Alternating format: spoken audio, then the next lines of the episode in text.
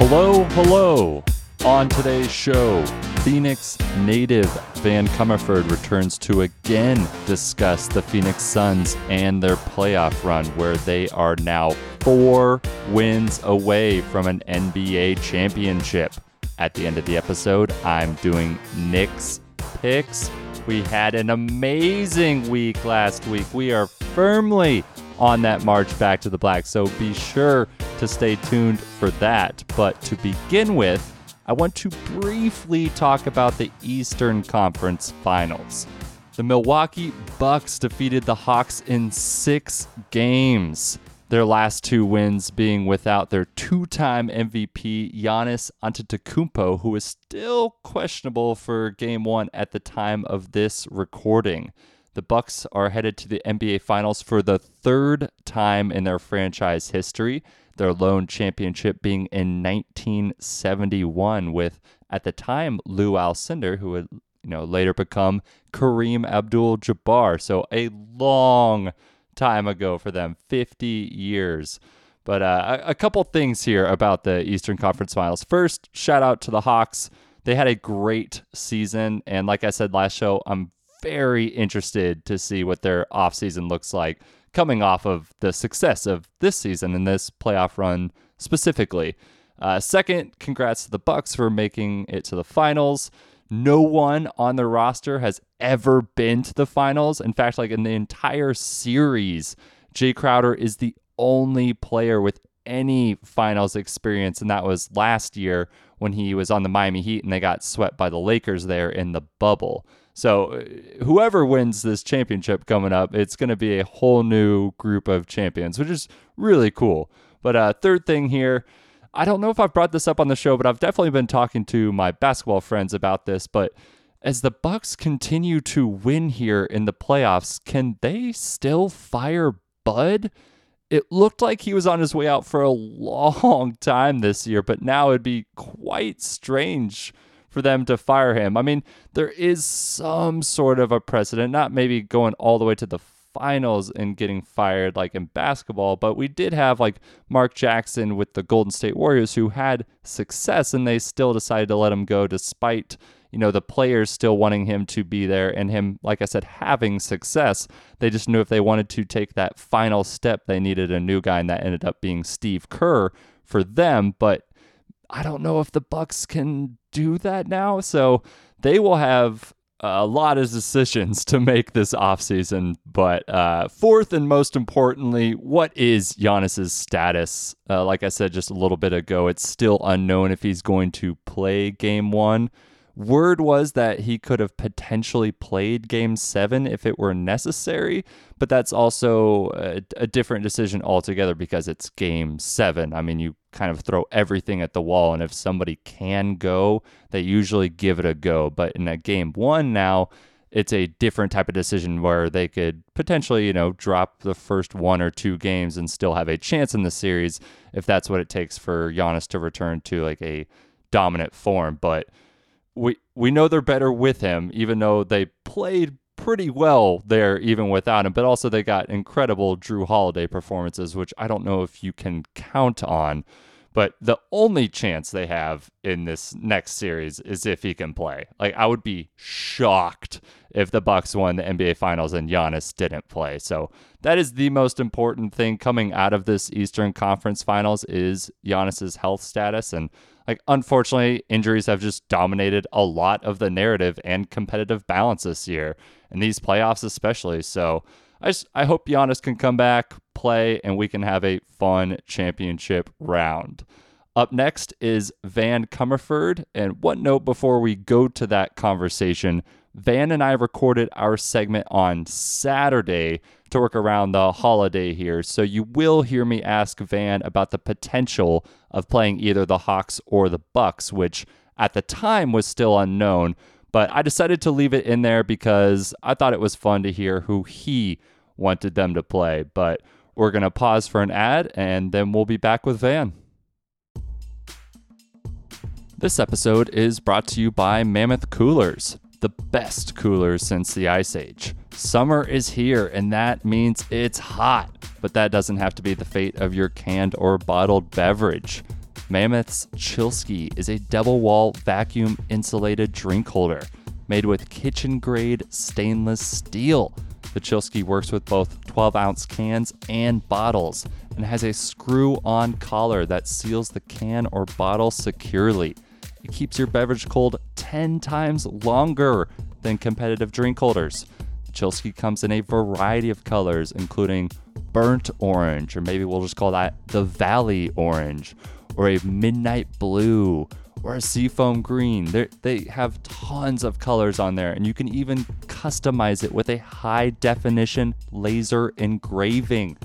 All Mammoth products are backed by a lifetime warranty and shipped to the 48 continental United States.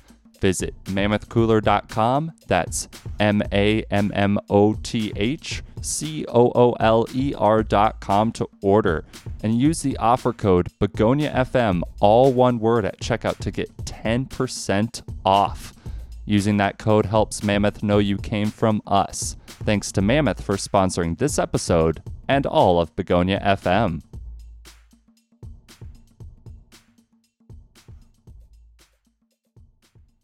Joining me on the show, he's a musician, actor, Phoenix native, and tunnel enthusiast, Van Cummerford. How's it going, buddy? It's going great. Thanks for having me again. I appreciate it. Hey, I appreciate you coming on. I gotta ask, do you have a favorite tunnel? Oh man, that is a fantastic question. You know, I think I, I've never been there, but the channel between France and England is a modern marvel, if you ask me. An, an, incredible feat of engineering. It really is. I mean, like if you think about like how deep it is at, a, at its lowest point, like how much water and how much pressure is pushing down on that tunnel, and how they made it. Actually, they had to tunnel from opposite directions. There was a French team and an English team, and they had to dig at the same time and meet in the middle and they only had like like only like three meters or like six meters of uh leeway like of difference like between like where they met. Like they, they had to be within that uh like that distance from each other like with the like the tunnels. Um and they and they made it. Like they they got in like with like a, a meter to spare. So like it was close. Like they they far surpassed what their limit was um, like it was, it's amazing. How do you pull something like that off? Are they just do they have boats going back and forth sending messages and they're like surveying like the underground like how, how does that work I, I don't know i mean it's you know i think they have like mathematical like diagrams that they're always referencing i'm sure that there was like a lot of preparation to make this happen but then the logistics are, are even crazier like getting all that heavy machine, machinery in there and like getting air to all these guys making sure like they have water and supplies and then getting all of the dirt out of there. So it's like then as you dig you have to build the infrastructure continually behind you to then take all of the the the rubble and everything out.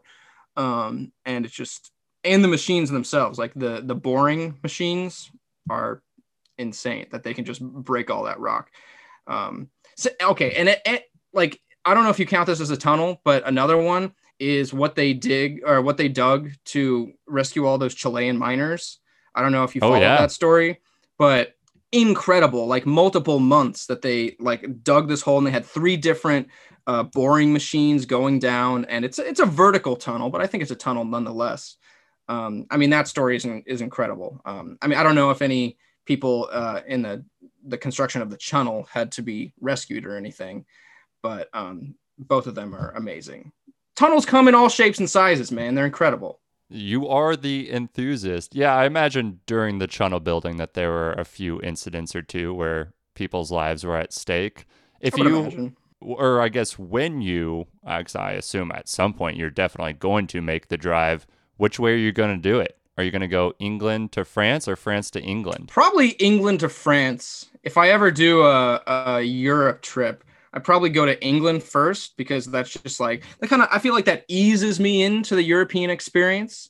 You know, it's like they're kind of like us, but they're not us. You know, we have a, a, you know a history, if you will. The same language, just different accents. The same language, different accents. Sure, sure, but you know, hit all those museums there, check out some uh, some more tunnels, go in the tube, the tube, as they say. another tunnel. And another tunnel, exactly.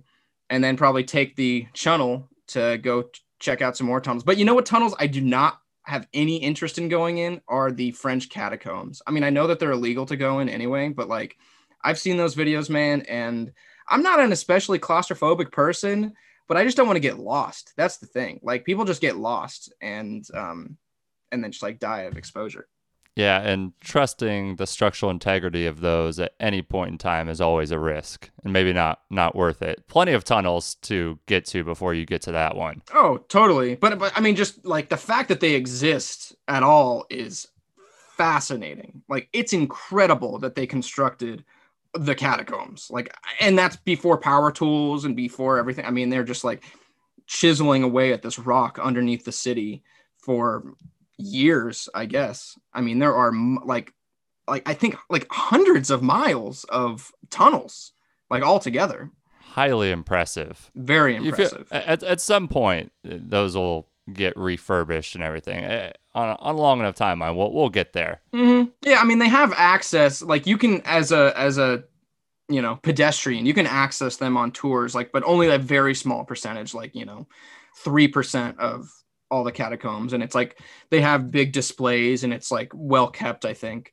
But then the rest of it is completely off limits but people still go down there and um, they have a name there's like a french name for them but i forget exactly what it is. But um, i'm i'm i'm not going to do it. Even if someone's like oh yeah I, you know i know this guy he can get us down there we can go see all the spots like and it'll be totally fine like i'm not i'm not doing it.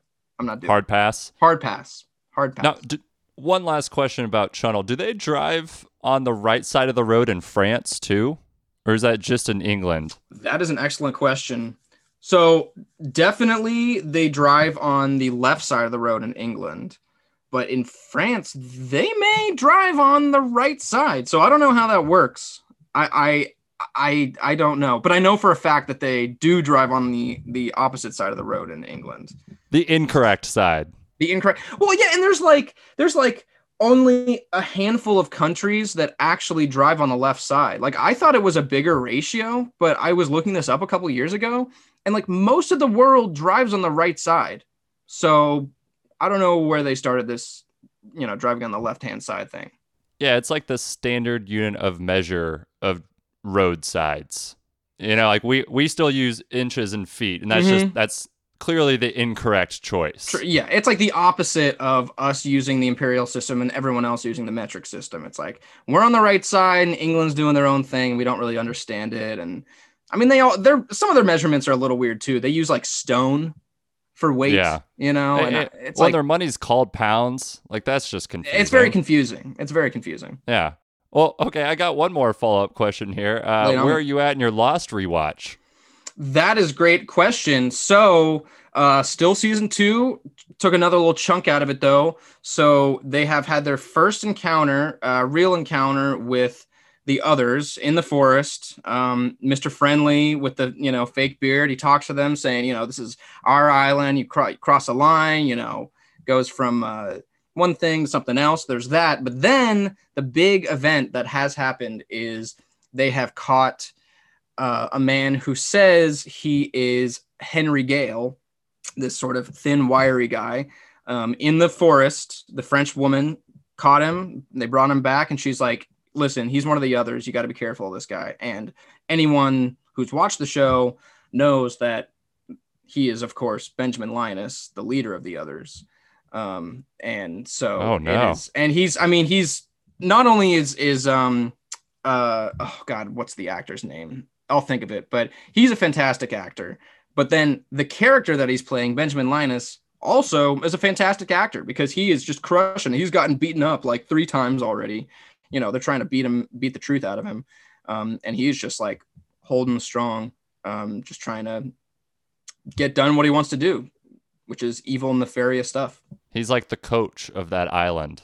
Yeah, keep, try, keep trying to take him down, and he That's keeps right. rising. That's right. And then you know they have compilation videos online of like every single time people punch him in the face throughout the series, and it is a lot. Like he gets beaten down constantly.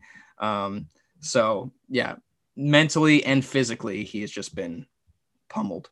And we're not rooting for him though, right? We are absolutely not rooting for him. He is a total scumbag. Like there's like one moment in season 4 that is kind of redeeming, but you know, when you start thinking like, oh, you know, that he's got this good quality, then you're like, oh wait, no, he's like this in awful, awful person.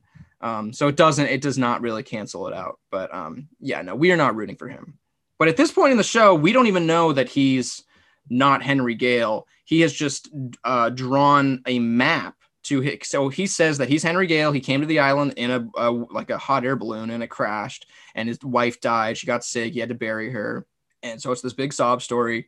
And then, but they still don't believe him. And then Ana Lucia, Michelle Rodriguez, she asks him to draw a map where to where his balloon is. So she, Sayid, and Charlie, they've gone out to look for the balloon, and they are about to find the balloon, and um, that's where we are right now. But uh, so they will find the balloon, but then um, it's not revealed until they come back. Sayid talks to Ben and uh, to Henry Gale, and he's like, "Yeah, you know, we found your balloon, found everything. Your whole story checks out."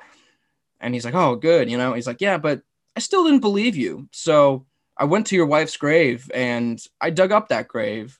And inside, it wasn't a woman that I found, it was a man. And he had an ID on him. And he pulls out the ID and it says Henry Gale. Whoa. And yeah. And so it's like, oh, it's insane. It's so good. And the delivery is great. And it's it all happens, all those conversations happen in the hatch and it's the spooky vibe and it's great. Would recommend. What a twist. Imagine if his hunch was wrong and he dug up his dead wife then that guy would become the villain. Yeah, well, I mean, Sayid has kind of been a little bit. Uh, he's been playing with, uh, you know, being the role of the villain. I mean, he he in his life he is a torturer. He worked for the Republican Guard in the Gulf War, and he became a like a human torturer to like get information out of people.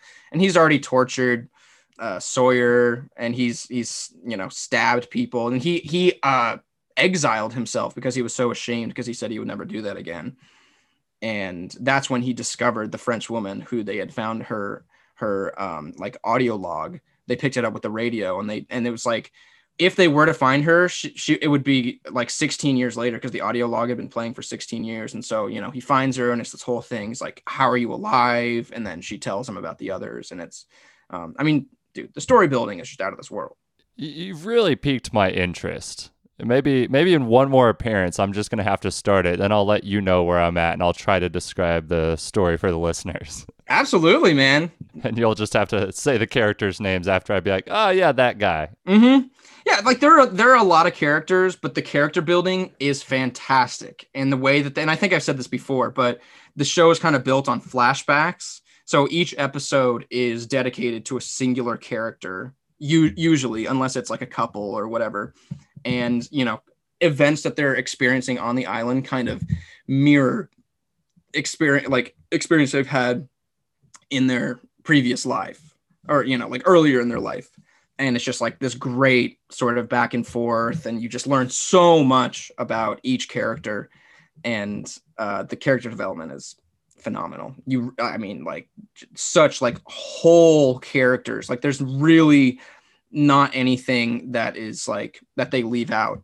Each person has like a very singular defining characteristic, and like they keep building on that through their flashbacks. And um, so then their motivations and their relationships on the island become like more and more powerful as the show goes on. And that is just so much more rewarding as mm-hmm. a viewer to mm-hmm. really dig into a show and a universe when, yeah, the characters are that well fleshed out. Completely. Yeah. And in their flashbacks, you see that characters like have had small runnings in with each other that they didn't realize. And then it's like until you know the characters on the island you know then like it doesn't mean anything. But then you see these flashbacks and it's like oh my god like there like there he is. Like they they like their paths crossed right here. Um so it's super cool. Would recommend all right well our paths crossed a couple weeks ago when you came on this show when the right. Suns punched their ticket to the Western Conference Finals. And now the Suns are headed to the NBA Finals. Let's go. Let's go. I don't even care what all the haters are saying right now. We had a soft season, whatever, injuries, playing teams plagued with injuries. I don't even care, dude. Are we in the finals? Are the Suns in the finals? Oh yeah, the Suns are in the finals. Oh, funny how that works out. All 30 teams had a chance. Uh, this right. is their first finals appearance since 1993. We discussed True. that last time, and their third appearance overall. They are the first NBA team ever, ever to reach the finals after previously missing the playoffs for a decade. Let's go. Do you know what their preseason Vegas odds were for this season to win the championship? Oh, dude, it was so low. They were like 16th in line or something behind like 15 other teams to win it. Probably somewhere around there. I don't have the whole list. But it was like what, like 9%?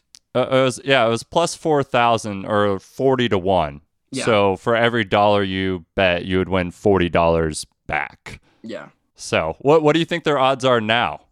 I think it's probably closer to even than I would like to think. Um, ju- especially if the Bucks win. Um, I mean, the Bucks can be a little scary. I mean, who knows what's happening with Giannis? I mean, they say his knee doesn't have any structural in, uh, damage to it. Um, you know, so the jury's still out if if he's coming back or not. I don't understand how there could be no structural damage Dude, from that was brutal. That like ah, thinking about my knee going backwards and then seeing it. Oh, dude, that's like that scares me so much. I couldn't believe it when I saw it live. I was like, oh, he's he's done. Like he's done for the season. Like there's no way. That's like he just completely eviscerated his knee. Yeah, that's what it looked like. I mean, I guess that guy is indestructible. Uh, their odds now, the Suns currently are a minus 175, or that's like 0.57 to 1. Mm-hmm. So basically, you have to, you know, bet $175 to win $100 back at this point. So compared to that 40 to 1, Mm-hmm. you know, wow, what what a run here for the Suns. And just for the gamblers out there, the Bucks are a plus 185 and the Hawks are a plus 1200 right now. So that just kind of Okay. gives you an idea of Yeah. the landscape. The Suns are obviously the favorites because they've already gotten to the finals. Gotten to the finals, and we, you know, swept Denver, and just kind of had have had a like a solid playoff performance so far. Like I think there's a lot going for us. Totally. But before we talk about the finals, I do want to talk here about the Western Conference Finals with the Clippers. Last time you were on, the Clippers Jazz series was still in progress, Mm-hmm. but you did say that you wanted to play the Clippers. I did, yeah. This was before Chris Paul had to enter the COVID protocol system, Mhm. was ruled out for games one and two. So by the time that series began with you all in the Clippers, what was your confidence level at that point? How are you feeling about the Suns' chances, knowing that Chris Paul wasn't going to be there the first couple games? I was still feeling pretty good, um, especially just knowing how like Cam Payne has been really picking it up and uh, picking up the scraps. Um, so I I was confident that we would still have a a good showing at the very least that the games would be close for the first two, you know, or for, for however long Chris Paul was going to be out. I mean, we didn't know if he was going to be out for the whole series, for a couple games, for one game. Um, so I'm glad it was just two games.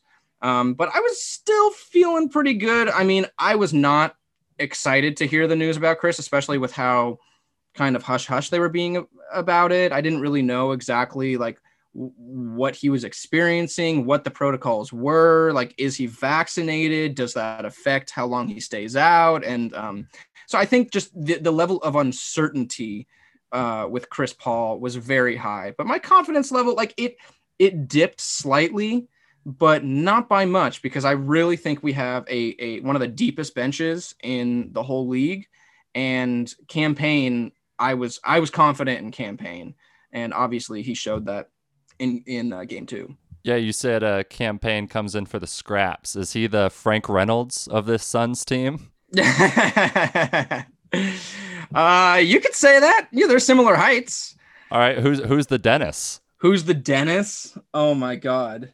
I think it has to be Chris Paul. Yeah, I would say that that's that's probably good. I mean, and then may I, I hate to say that Booker is like Mac or someone, but I don't even know. Maybe Jae Crowder is Mac. Okay, okay. Oh, and then and then maybe and then maybe Book is Sweet Dee. okay, okay, yeah, sweet Dee Booker. Sweet Dee Booker. Uh, then who's Charlie? oh man, maybe like Monty or something. I don't know. That, that that doesn't feel right, but like I don't know. Yeah, maybe it's like Frank Kaminsky. yeah, Frank. Did you see when he crushed that beer on the like on the little rally that they had when they got back to town? Oh yeah. yeah, I think I feel like that's that's accurate. I feel like that, that that's accurate. I'm on a 24/7 Frank Kaminsky watch at just at all times. I'm following the Arboretum. Wherever he goes, I go. I love Frank the Tank. What a guy. But uh, if if losing Chris Paul for games one and two wasn't enough, Devin Booker got his nose broken in mm-hmm. like 3,000 different places. Mm-hmm. And then, you know, he's had a tough time adjusting to the mask, sporadically tossing it aside whenever he can't handle wearing it. Have, have you ever broken your nose? You know, um, slightly, not as bad as as Devin Booker, but I used to do wrestling back in high school, and I did a tournament my freshman year where I was going against this guy and he was being really aggressive. And after like the, the second that the match started, he literally just came in and head butted me right in my nose. And then, you know, and it's just like, I mean, it's so jarring having your nose smashed like that, like especially with someone's forehead, uh, which I guess that's what happened to Book, really.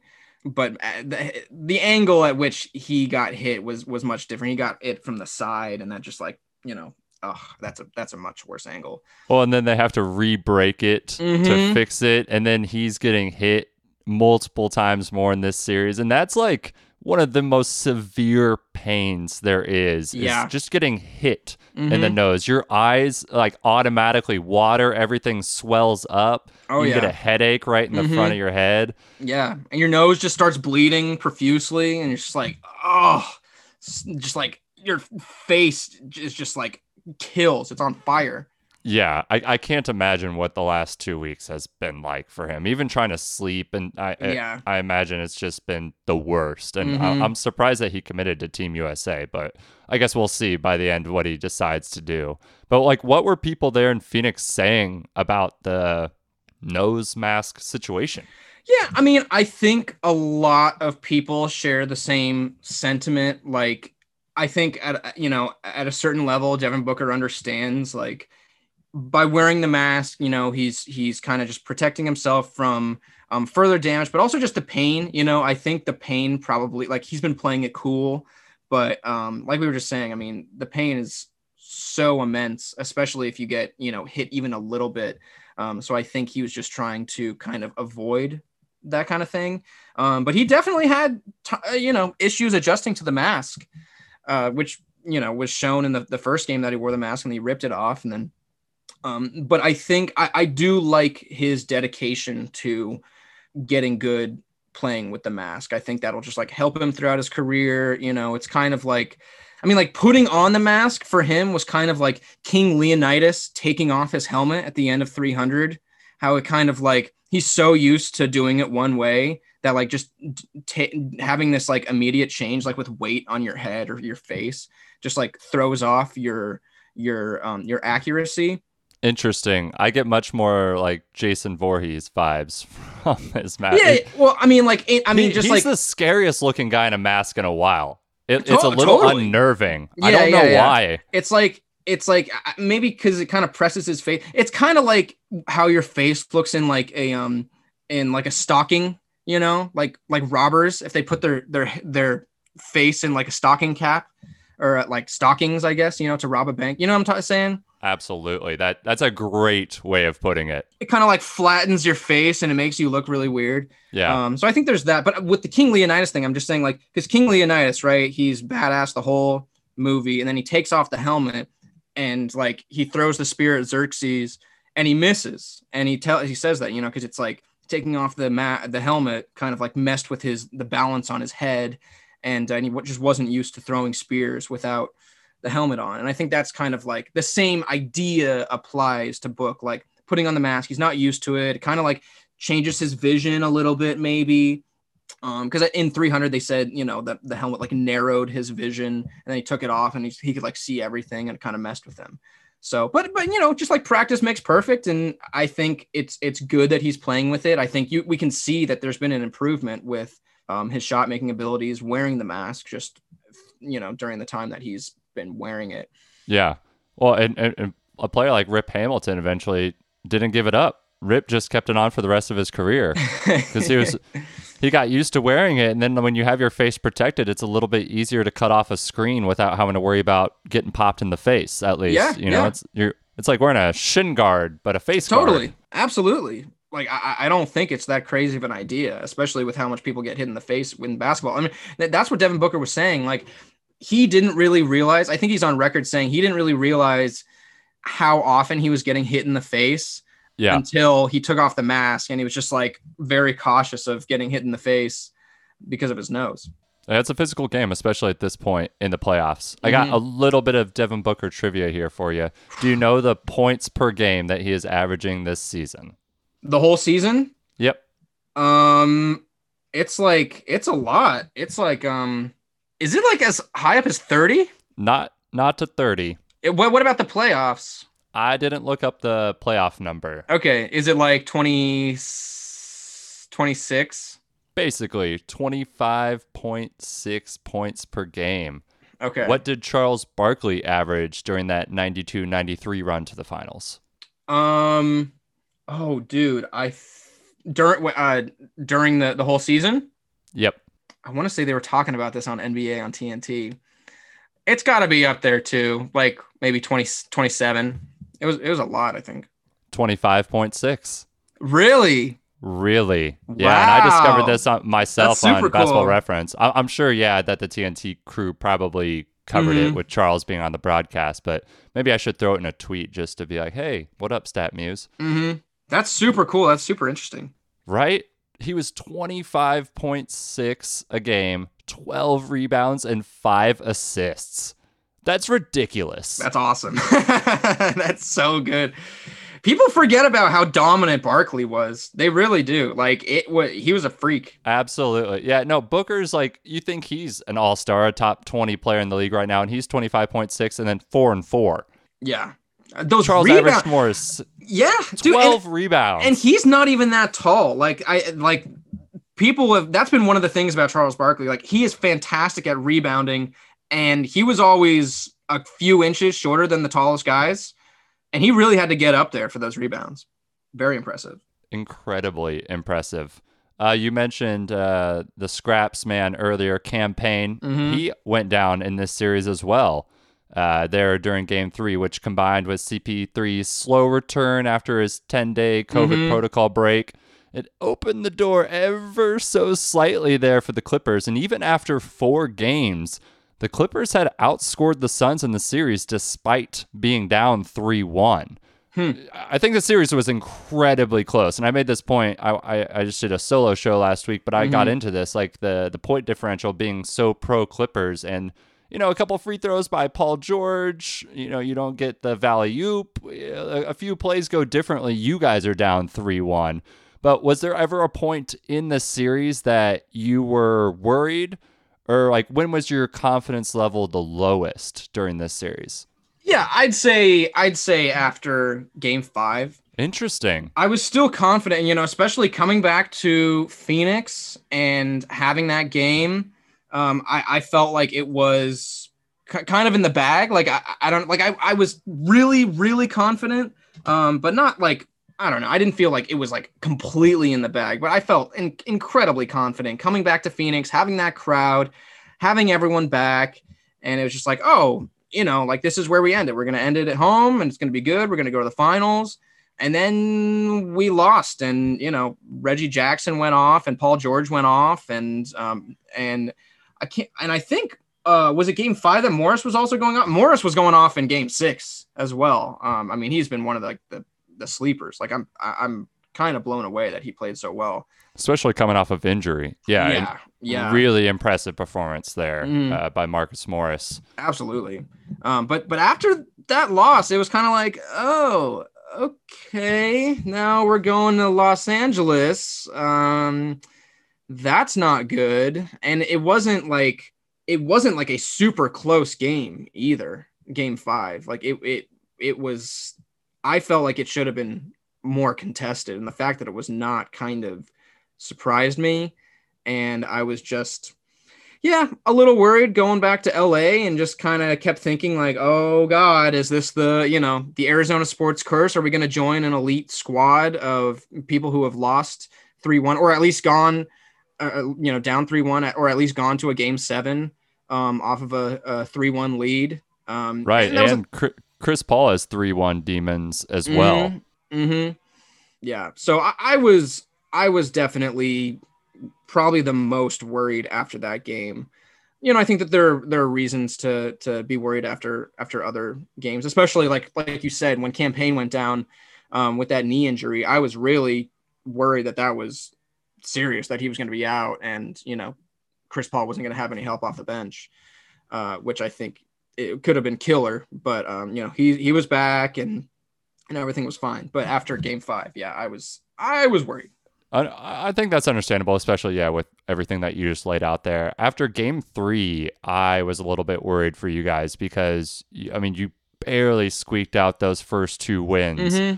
and then they won pretty handily there in game three when Chris Paul was back, and I was just worried that you guys were going to expect the Chris Paul that you had leading up to the series to just come back and be in perfect rhythm. That's just really hard to be off of basketball for two weeks, let alone off of two weeks and possibly having COVID as well. We've seen people come back really slowly from every, everybody's body handles mm-hmm. COVID mm-hmm. differently. Yeah. And so I, I, was a little bit nervous for you guys at that point, but it, like I just mentioned there in game two, you guys kind of pulled off the miracle with uh, what's being called the Valley Oop. So the Valley Oop, that's right. 30 seconds here. Walk me through your experience. Where were you sitting? Like, what were you thinking? Just out in the living room, man, watching the team. I did not sit down for the last like five minutes of that game. Like I couldn't, I was like pacing back and forth. I could not like just chill out and uh hashtag stand with Van. Please, please. We'll get it started. Yep. That's right. And especially for the last two minutes, you know, from you know all the stoppages and the back and forth uh, drain shots and um, but yeah with with that that final sort of uh, sequence of uh, you know fouling Paul George and like knowing what had to be done and it's just like oh well you know if he makes one of these then you know we can still win on a three we can tie it with a two um, but if he makes both of them which he probably will I mean we were all thinking that he was just like oh this is his moment you know to to seize this game, then it becomes a. He hadn't missed back to back free throws all season. I know exactly, and that's all I could think about. I was like, oh well, here we go. Okay, it's probably at least at the very least going to be a two point game, and probably going to be a three point game, and that's going to be really tough. But like after the first miss, I I like I started screaming, and then the second one, like I couldn't even contain myself. I mean, I was just like jumping up, running all around. It was in incredible. But then, but then still knowing that there's uh, you know, what was it like eight seconds left on the clock at that point? You know, not that much time, and uh, knowing kind of what we had to had to do, and still had to make a shot, but that that the fi- the final uh, alley oop to Ayton was like uh, like I like my, I think my mind just like melted. Like I couldn't even like handle how awesome it was, and especially how like all of the commentators were saying you know, like really, you know, the only thing that they can do is like throw it in for like an alley oop. Like that's really all I can see. Like you can't really get a shot off unless it's just like an somehow an instant shot and like and it's like right off of your hands with like 0.1 left, you know, because it's right. Point point four seconds is the least amount of time right. that you're legally in professional basketball allowed to like catch and shoot. Mm-hmm. Mm-hmm. Yeah, well, I mean, even that play you guys had like nine seconds there. You brought it down, and you missed that three, and it I know from Bridges, miss, but it yeah. misses by enough to go out of bounds in mm-hmm. time. Like, like you guys got a few really, really lucky bounces, which every team that ever wins a championship does. Like, mm-hmm. this is I'm not being like, oh, you guys are winning by luck. Like the Royals when we won the World Series, you know, a, a few balls bounce one way, we get an extra run. That's the difference mm-hmm. in winning a game, and did you okay? Did you know the rule too that there's no goaltending on a pass from out of bounds? I didn't. I did not know that rule. I did not. I know knew that, rule. rule. I knew that rule, and that was because of the Phoenix Suns, and they did mm-hmm. it like three years before. And Devin yeah. Booker even talked about that. And I'm just such a sicko with my podcast that mm-hmm. shout out to they were the starters at the time, but the no dunks guys they covered that intensely at the time because we didn't know the rule at the time, and that was like a really cool loophole rule. Mm-hmm. Was that like there's no goaltending from an out of bounds pass because yeah. it can't legally be a shot because mm-hmm. you're not allowed to shoot from out of bounds. Yeah. Well, and I think I didn't even realize like that it would have potentially been goaltending that people were because like it happened so fast and like I, I didn't really even see like that he caught it you know over the hoop and like where he caught it and and so like it went and I just started freaking out and then people were saying oh wait you know some players are thinking this might be goaltending and then like I watched it again it's like oh no way like there's no way and then you know and then they cl- and then they cleared up uh, what the rule was but Van Gundy was pretty quick on the call. He knew the rule, but yeah, there was a little bit of yeah and confusion there. I mean that. Ayton was worried too like you can see like I wish that Ayton had had that awesome highlight and then just like you know flexed on all of them and just like went crazy but he was kind of like he did it and he was like oh like is like was this okay like is that goaltending like what's going Well, on here He he also grabbed the jersey of the defender, just slammed him into the screen illegally. Like e- even Eh, yeah. the two minute report had that. I think that's more what he was concerned about. It was, it's almost like like when a cornerback deflects a pass and before they talk trash, they look for the yellow on the field. mm-hmm, mm-hmm. Like, did they catch me for that holding? No. Oh yeah, It's that like, was yeah let's me. go let's go Yeah, yeah.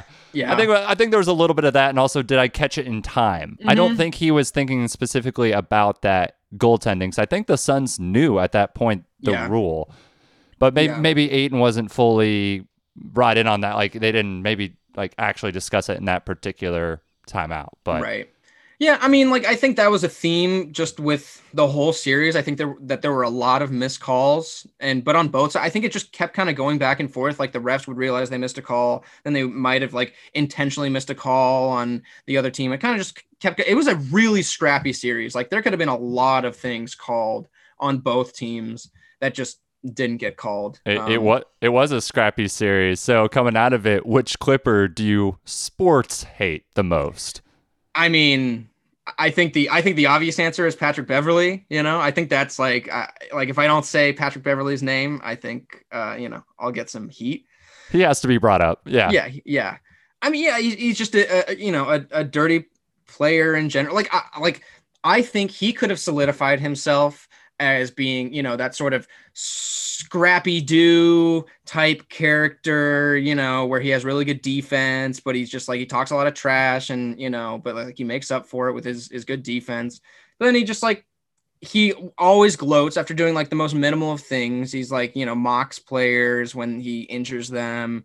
And you know and then obviously the shove on chris paul was completely out of line and we'll see what you know kind of comes of that. I mean because that was just like that was like really awful i mean chris paul didn't even say a word to him he looked at him sure Uh, disgusting. Like that's so far outside of bounds. Like I don't know if you saw today, he's suspended for one game starting next season.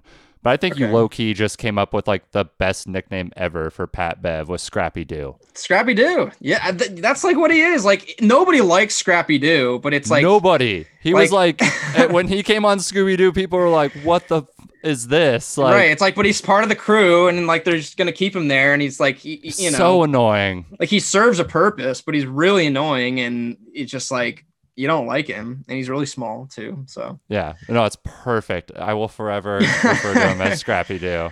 but you know, but I, I also I'm not a big fan of Boogie Cousins. I think Boogie Cousins, um, just he's he gets uh really physical, um, and I think it's interesting. Like when I saw that sort of elbow that he threw on Chris Paul, like Chris Paul obviously overreacted, I think on purpose, and I think you know, but that's sort of to That's be Chris Paul's That's Chris MO. Paul exactly.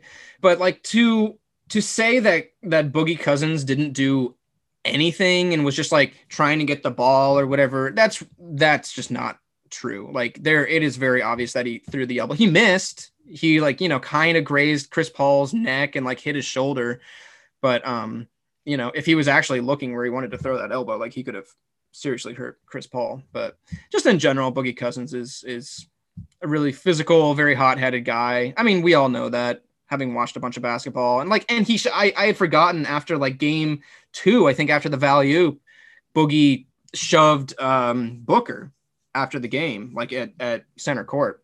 Yeah, Um you can see when everyone's like on on the court. So I was, I was, I mean, shoot, I'm a Kings fan, so I feel like I know Boogie Mhm. better than most NBA fans. Yeah, incredibly frustrating. he made some watch. amazing shots though. Exactly. He has so much talent. Like he obviously has Mhm. put in so much work. It's just he's never been able to yeah turn off his emotions at least to the degree to where or, or channel his emotions into like successfully playing basketball. It always takes him out of the game, it seems. But I, I think those are two great choices there. I think I would have those as well. With like on on the far other end, you have Paul George, who seems like a pretty chill dude overall. Mm-hmm. Yeah, no, Paul George seems seems really chill, and I was I was really impressed with you know his performance when Kawhi went out, um, especially in game uh what was that five where he dropped like was it like 41 or I think it was 41. 41 yeah um you know a really impressive performance you know he's a great shooter Smooth as hell. Very like his game his game is so pretty to Mhm. watch. I just don't like I just don't like the way that he drives to the hoop. Like he does he he's very like Harden esque in my opinion when he drives to the hoop. He kind of like tucks the ball in like a football and then just kind of like runs through and like and before he takes the shot, he always like shoves someone and then kind of like takes the shot the other way. And it's like eh, I think he could have more fin- I think he's capable of more finesse and like I don't think he needs to kind of just constantly be trying to draw fouls. Um it's just it's not fun to watch. Just like why I don't like watching James Harden. Fair.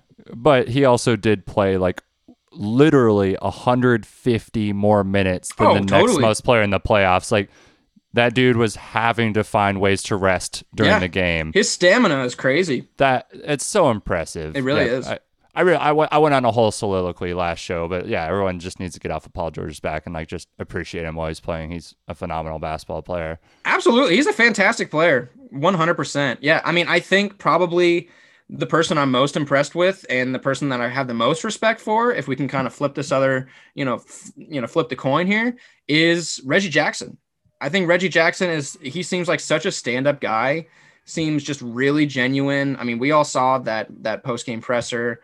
Um, Absolutely, You yeah. know, very uh, you know, emotional and it sounded like he had some personal issues that, you know, this group of guys really helped him through. Um, but then uh, basketball wise, he's fantastic, dude. He can make like any three pointer that he sets his mind to. He's got really good handles and he's got awesome style. So He he's literally, not figuratively, the number one player in isolation in basketball currently. wow. Like the next people on the list are all the people you'd expect, like Kevin Durant, Mhm. James Harden, Mhm. Steph Curry, all these players in isolation. Reggie Jackson is the most efficient player in isolation in professional basketball. So yeah, it's shout out so to him. it's really impressive. Shout out to his rec specs. Shout out to his his uh, mouth guard, to his shoe, his his um his different color shoes, dude. That guy's got the style. sleeves, the, t-shirt underneath. He, it- it's like every everything he added just gave him like a new superpower. Yeah. It- it- he was like putting together like Thanos' gauntlet, you Mhm. know, just adding Yeah. stones one at a time. Yeah. Oh, I got the glasses stones Yeah. now. Now I have like the vision. That's so true. Yeah. He's he's great. You know, he seems like a really genuine guy and I just I I would like him to be on a team that that goes to the finals. That'd be cool. I think he deserves it. That's a good call. Well, uh, I asked you last time who you wanted to play in the next series, so I figured we could do that again. Who do you want to play in the finals? Would you rather play the Bucks or the Hawks? I mean, I would rather play the Hawks. I think that'd be really fun. I think that would just be like an overall really fun series. I think it would be more like higher stakes if we played the Bucks, but playing the Hawks, I think it'd be really fun. I think you'd have two of these sort of quote lesser teams, whatever you want to call it, dueling off against each other, and I think it'd be really fun to watch. Um, I think the intensity would be very high, and I think you're going to see some insane shots. Like people are just going to try and like make a name for themselves on these uh you know to really stand out on on these teams because they're not you know it's not like it's Giannis or uh you know Brook Lopez or some of these like big names. So I I, I would like to see the Hawks win the series. I mean I know that that's not as possible, but It, it, it- yeah, they're da- they're down three two, and Trae Yeah. Young is dealing with that Mhm. bruise in his foot. But Mhm. yeah, a, a healthy Hawks team versus a healthy Suns team, you're right, is so exciting and does introduce casual NBA fans to a whole new group of stars that they're going to see for a while. I mean, Devin Booker's here to stay. Mhm. Trae Young is here to stay. John Collins, you know, Huerter there, and for the Hawks, Huerter, yeah. Huerter, yeah, uh, what is he? Red Velvet aka uh, Is that Seven. what they call him? Red Velvet? Red Velvet or Game Seven Kevin is the other one that was getting thrown around after his incredible Game Seven performance there That's in their previous series. But yeah, no, I agree. That would be super exciting. I mean, if it is the Bucks and the Suns, that's a real legacy series Mm-hmm. for both Giannis and Chris Paul. Because whoever wins, it totally changes how we look at them forever. Yeah. Because like right now, Giannis has those two MVPs, a Defensive Player of the Year, hmm and it's always yeah, but. And with Chris Paul, it's kind of the same thing. He's like 11 time All Star, 10 time All NBA, nine time All Defense. I believe that's how it goes 11, 10, Olympian 9. as well, multiple gold medals, Yeah. I think, at least two. But he had never even reached the finals, so he's Mm-hmm. already almost you know in cha- legacy changing. Uh, he's almost in a legacy changing place right now. But if he were to put like the cherry on top, it it vaults him even further, you know, Yeah. above all these other point guards. And I'm not a huge person of like, oh, who was better or whatever, but there's definitely just being a part of the conversation is important to me. You know, and like certain players like Tony Parker always gets left off of the greatest all time point guard list, and I just don't stand for that. and Yeah. I think Chris Paul was maybe going to be headed that way in 20 years had he not had this run. hmm You know what I mean? I do. Yeah. Well, and I think you put it nicely saying that it would be just the cherry on top. Like he had he regardless like I think he was going to be um you know Hall of Famer and would be like so highly respected for years and years and years as one of the greatest point guards of all time, but getting to the finals and potentially winning the finals at this stage in his career it's exactly that. It's a cherry on top. It's just like you know the chef's kiss like right there for everyone to see. It's like listen you know this is this is me. This is how i'm finishing my career. This is like i'm gonna i'm gonna peak right now Yeah, it, it's like the the end of The Departed. You're like, oh, that was a cool movie, and then the last ten minutes happens, and you're like, holy like, shit. oh wow okay yeah Okay. Yeah. Uh, but how are you feeling about the Suns' chances to win it all? I, I mean, I feel good, man. Like I, I feel good as long as everyone stays healthy and, um, Sure. you know, and I mean that's this whole playoffs. Uh, that's been the the asterisk at, at you know, for all these series.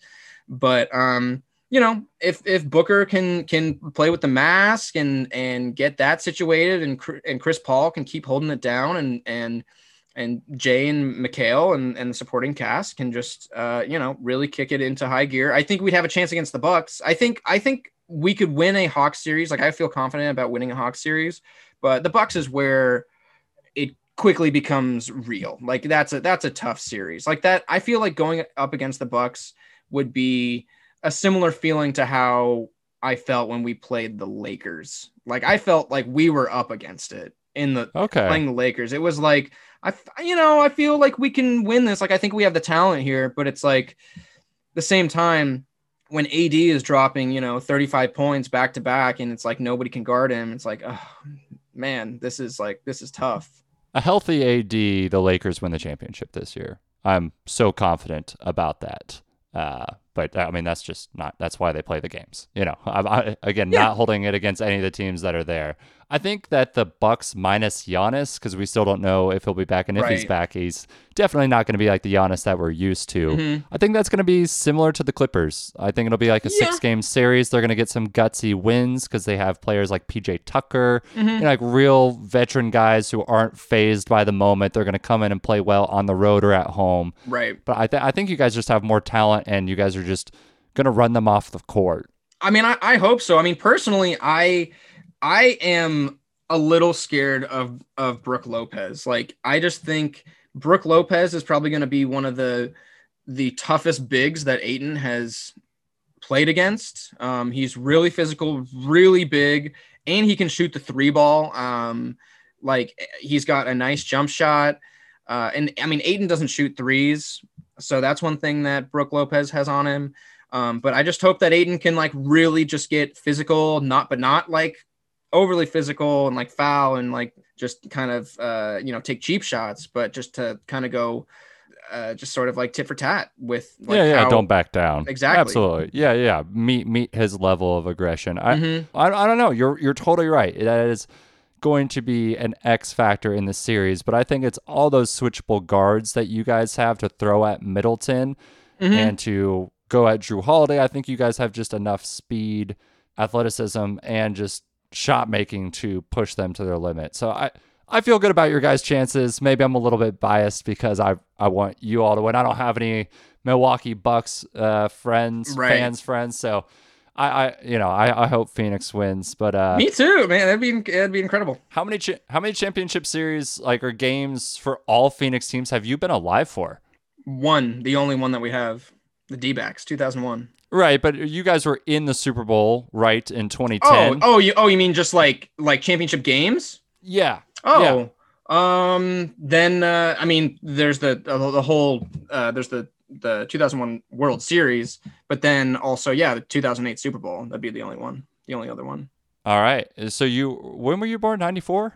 Five. 95. Okay, yeah. So you weren't even alive for that first run. I mean, right, I'm like, exactly. yeah. I'm, I was I was like technically alive, you know, but Mhm. it's like you know I was three years. Not I I just watched the highlights. Yeah, but I, dude, I remember the 2008 Super Bowl very well. I mean, that was like I was in middle school, and so you know, and I was I was following the cards, and I was into it, and um, I remember like I went to a like a watch party, and I was hanging out with my friends. We were throwing the football, playing like pickup football in the park, yeah. like leading up to it, like cooking up burgers and dogs, like getting ready, kind of uh, tailgating. You know what you can do tailgating when you're 13 years old or whatever but it was fantastic. I mean, the I, I have my own opinions of that game. I I it's tough to talk about, I will say, because I just start getting heated, especially with uh, you know, that that final catch in the corner of the end we- zone.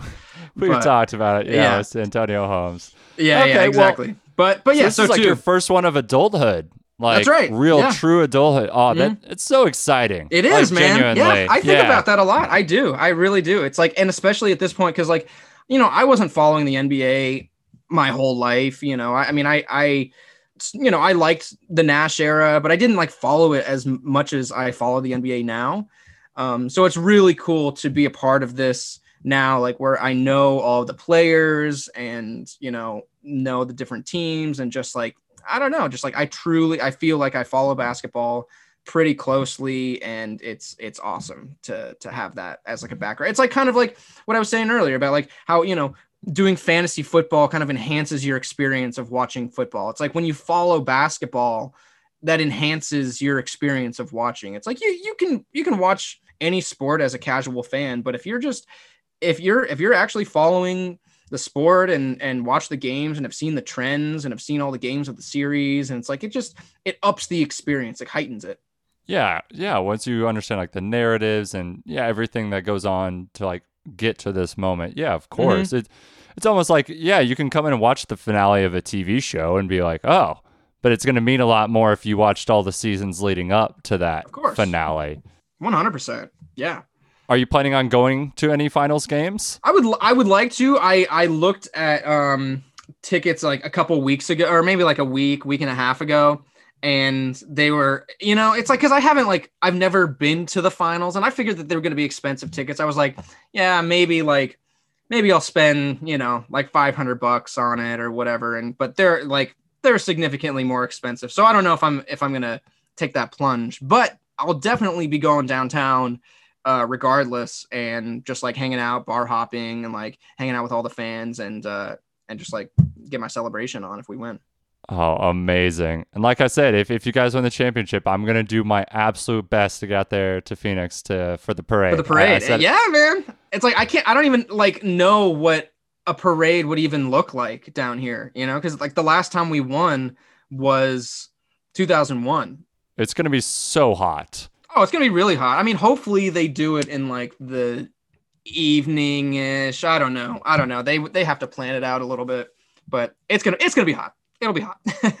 Yeah. Okay. Uh, one more thing before I let you go here. Um, the NCAA is finally allowing athletes to make money off their name and likeness. I'm sure a lot of sports fans out there saw the news. But you are a USC alum who has True. had Reggie Bush's back for as long as I've known you. Like one of our very first conversations when I met you, we uh, we talked about Reggie Bush and the Heisman because like you talked about to go into USC, and I, of course, I just have to be like, oh, sports, that's what I know. mm-hmm. Uh, so I just want to give you like 60 seconds in the floor here on Reggie Bush and uh, what what you think should be done. And Listen, so here's the deal. USC has OJ Simpson's Heisman Trophy on display, and they do not have Reggie Bush's Heisman Trophy on display. Now, you may think that's totally fine, but personally, I think there's something a little wrong with that. Um, and the NCAA is to blame. So I think we're well on the path to getting that back. There's still hoops that need to be jumped through, but I surmise that it will be reinstated. But there's there are definitely hoops to jump through. Um, I think it's a long time coming.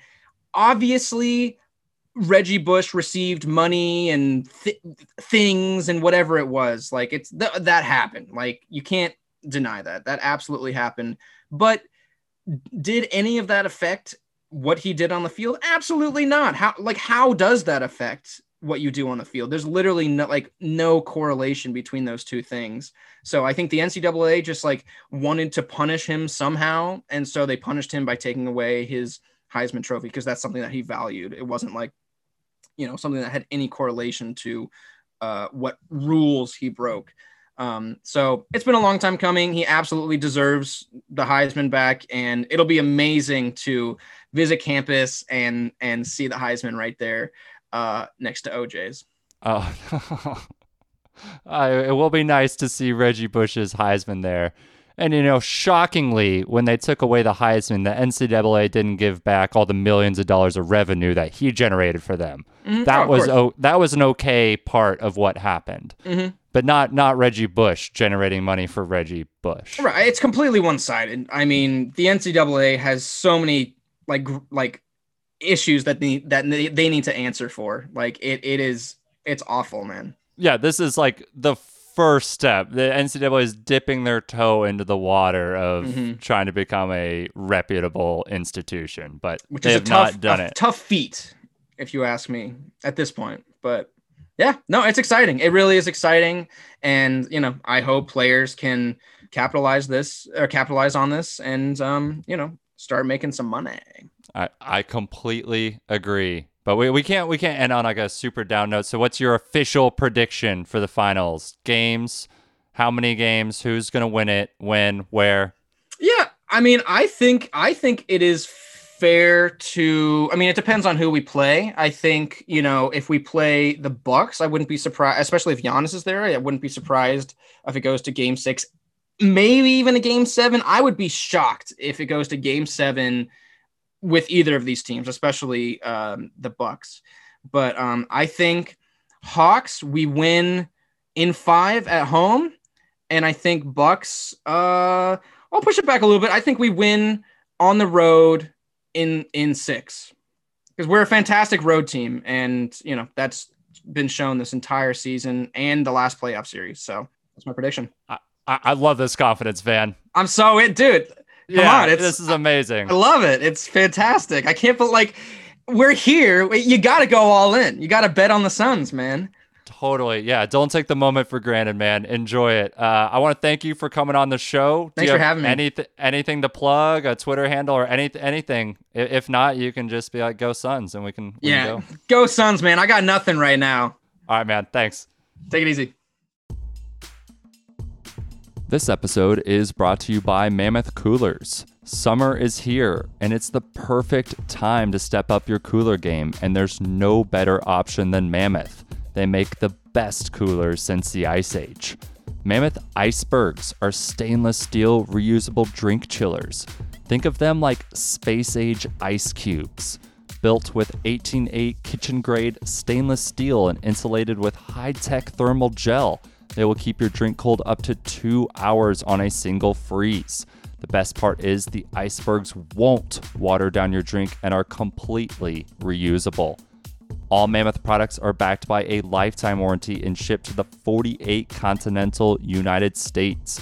Visit mammothcooler.com. That's M A M M O T H C O O L E R.com to order and use the offer code BEGONIAFM, all one word at checkout to get 10% off your order. Make sure to use that code to let Mammoth know you came from us. Thanks to Mammoth for sponsoring this episode and all of Begonia FM.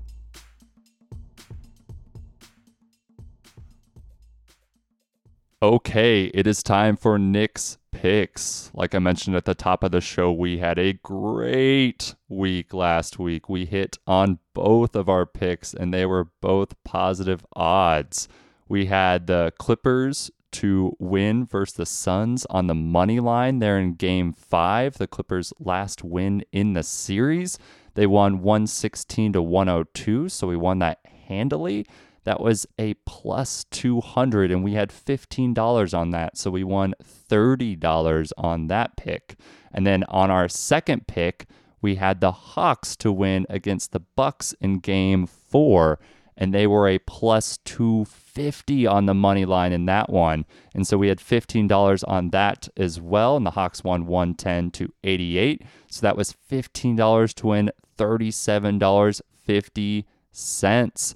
So that brings the ledger to we are down $79.64 with an overall record of 38 and 57. This is the closest we've been to the black since May. We are going to do it. This is the march back to the black. And what we're going to do here is we are going to continue to focus on basketball. So we're laser focused here on the NBA Finals. So let's go here. NBA Finals game one tomorrow night in Phoenix. Suns versus Bucks. The Suns are favored by six points in this one. They are a minus 250 on the money line. The Bucks are a plus 210 on the money line here for game one. And the over under is 217 points or 217.5 points rather. So that's all for just game one specifically. For the series, the Suns are a minus 170 and the Bucks are a plus 150. And then I, I, wrote down a couple other lines because they will come up here in a second. But you can bet specifically either side of that in like a certain amount of games. So the two lines that I pulled out were Suns and four, which is basically just a classic statement at this point. But Suns and four is plus 900, and Suns in five is plus 350. So this is what we're going to do. We're going to put $5 on the Bucks game one money line. That's a plus 210. So that's $5 to win $10.50. Second pick we're going to do here is $5 on the Bucks game 1 with the 6 points. That's a minus 110. So that's $5 to win $4.55. For our third pick here, we're going to put $5 on the over for game one. So over 217.5 points. And that's combined for the two teams. And that's a minus 110. So that again is $5 to win $4.55. But here's where we're going to have just a little bit of fun. We got $5 on the Suns in four. And like I said earlier, that's a plus 900. So that's $5 to win $45. But we might, I can't remember how the schedule works out. I do not believe we will know if we've hit on that by next week, even if the Suns are up 3 0. But just to kind of hedge that bet a little bit, just in case the Bucks win this first game, we've got some money on the Bucks just specifically for game one there. And then also we're gonna put ten dollars on the Suns in five, just in case the Bucks steal one early. We still have a finals future bet that that's it still in play. And like I said, that's a plus 350, and we're putting $10 on that one. So that's $10 to win $35. I'll recap our five picks here quickly. We got $5 on the Bucks game 1 money line. That's plus 210, so that's 5 to win 1050. Second pick is $5 Bucks game 1 with the 6 points. That's a minus 110, and so that's $5 to win $4.55. Our third pick is $5 on the over 217.5 points, and that's a minus 110. So again, $5 to win $4.55. Then we are putting $5 on the Suns to win the series in four games. That's plus 900. So that's $5 to win $45. And then we're putting $10 on the Suns to win the series in five games. And that's a plus 350. So that's $10 to win $35. Those all can't be winners, but you know what? I think we got enough winners in there to continue our march back to the black. But that is it for me this week. If you want to say hello, you can do that by sending an email to hello at begonia.fm or tweeting at me. My handle is at Nic Jehle. Thanks to Van Cummerford for joining me. Thanks to Mammoth for sponsoring the episode. And thank you for listening.